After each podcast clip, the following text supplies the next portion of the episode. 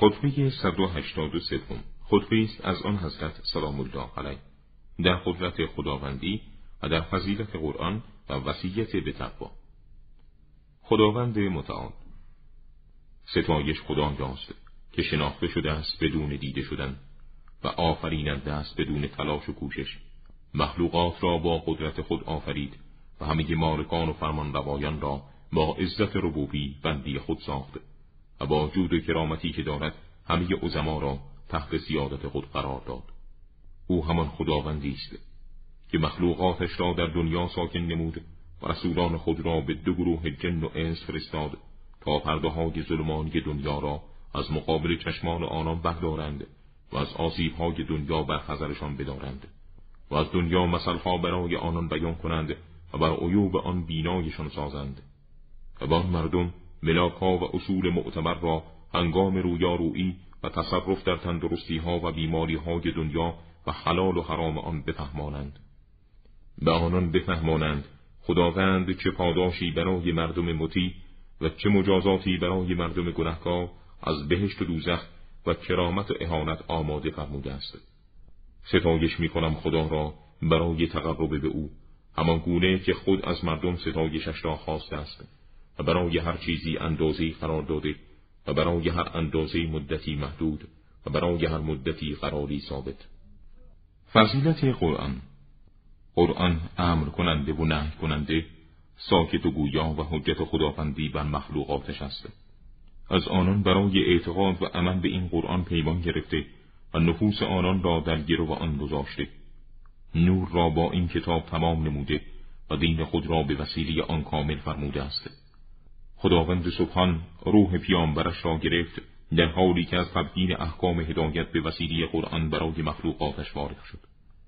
خداوند پاک را به وسیله این کتاب الهی همان گونه تعظیم کردند که خداوند سبحان خیشتن را تعظیم فرموده است زیرا خداوند زلجلال چیزی از دینش را از شما پنهان نساخته و چیزی را که از آن خوشنود و یا ناخشنود است رها نکرده مگر اینکه نشانی آشکاری برای آن قرار داده و عادی محکمی برای آن مشخص فرموده است که از آنچه که راحت دارد نه می نماید و به آنچه خوشنود است دعوت می کند پس رضایت و غضب او در همه حال یکی است.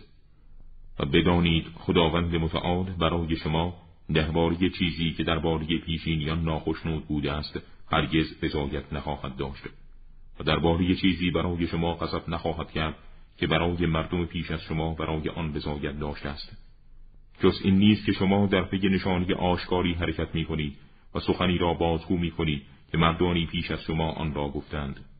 خداوند سبحان مخارج دنیای شما را کفایت کرده و شما را به سپاسگزاری تحریک فرموده و ذکر خداوندی را برای زبانهای شما واجب نموده است. وسیعت به تقوا. و شما را به تقوا وسیعت فرموده و آن را نهایت رضا و قایت مطلوب خود از مخلوقاتش قرار داده است. پس تقوا ببرزید برای خدا که در دیدگاه او هستید و پیشانی های شما به دست اوست و همه دیگرگونی ها و تحرکات شما در قبضی قدرت اوست هرچه را پنهان بدارید او می‌داند و هرچه را آشکار کنید آن را می نویسد برای نوشتن آنچه که اظهار می کنید فرشتگان عزیزی را برای ثبت آنها موکل فرموده است که هیچ حقی را اسقاط و هیچ باطلی را اثبات نمی کنند. و بدانید هر کس برای خداوند تقوا ورزد خداوند برای او راه نجات از فتنه و نوری رها سازنده از تاریکی ها را قرار می‌دهد. و خداوند انسان با تقوا را در آن موقعیت که نفسش آن را می‌خواهد جاودان میدارد. و او را در جایگاه کرامت نزد خود در مقامی که برای پیشگاه خود ساخته فرود می آورد. سایه آن پیشگاه با عظمت عرش اوست و نور آن جلوی از جمالش زائران آن فرشتگان خداوندی و رسولان او. پس پیش دستی کنید به معاد و سبقت بجویید به سوی عبور از این دنیا. همه مردم در معرض آنند که آرزوهای آنان قطع شود و اجل از کمین زمان بر سرشان تاختن گیرد و در توبه و بازگشت به رویشان بسته شود. شما انسانهای امروز در همان موقعیت گذشتگان قرار دارید که آرزوی برگشت به این زندگان یاد داشتند که با شنیدن کلمه حراسانگیز کلا رو به زیر خاک تیره برای ورود به معاد و ابدیت به راه خود ادامه دادند و رفتند. شما رهگذران گذرگاهی از آن خانه که منزلیه جاودانی شما نبود. برای شما اعلان کوچ از آن خانه داده شد و برای تهیه توشه از آن خانه مأمور گشتید. و بدانید برای این پوست نازک شما تحملی بر آتش نیست. پس به نفوس خود رحم کنید زیرا شما نفوس خود را در ناگواری های دنیا آزموده اید آیا تا کنون بیتابی و نالی خود را در نتیجه خاری که بر عضوی از شما بخلد و افتادنی که عضوی از شما را خونالود نماید و گرمای تندی که آن را بسوزاند دیده اید مسلما دیده اید و ناگواری این امور را می‌دانید که رسد به اینکه میان دو طبقه از آتش همخوابه سنگ آتشین و همدم شیطان قرار بگیرید. آیا می‌دانید وقتی مالک دوزخ بر آتش جهنم خشمگین شود پاره از آن آتش پاره دیگر را بشکند و آن را حزم نماید؟ و ای کهن سال فرتود که پیری و سستی در وجودت در هم آمیخته چگونه خواهد شد حال تو زمانی که توخهای آتش دور استخوانهای گردنت بپیچد و زنجیرهای گرانباری در اعضای تو جایگیر شوند؟ تا بازوان تو را نابود سازند. خدا را خدا را در نظر بگیرید. ای گروه بندگان در این حال که در نعمت تندرستی قوت ورید پیش از آنکه بیماری به سراغتان آید و در این حال که در گشایش و آسایش به سر می‌برید پیش از آنکه تنگناهای زندگی شما را در خود فرو برد.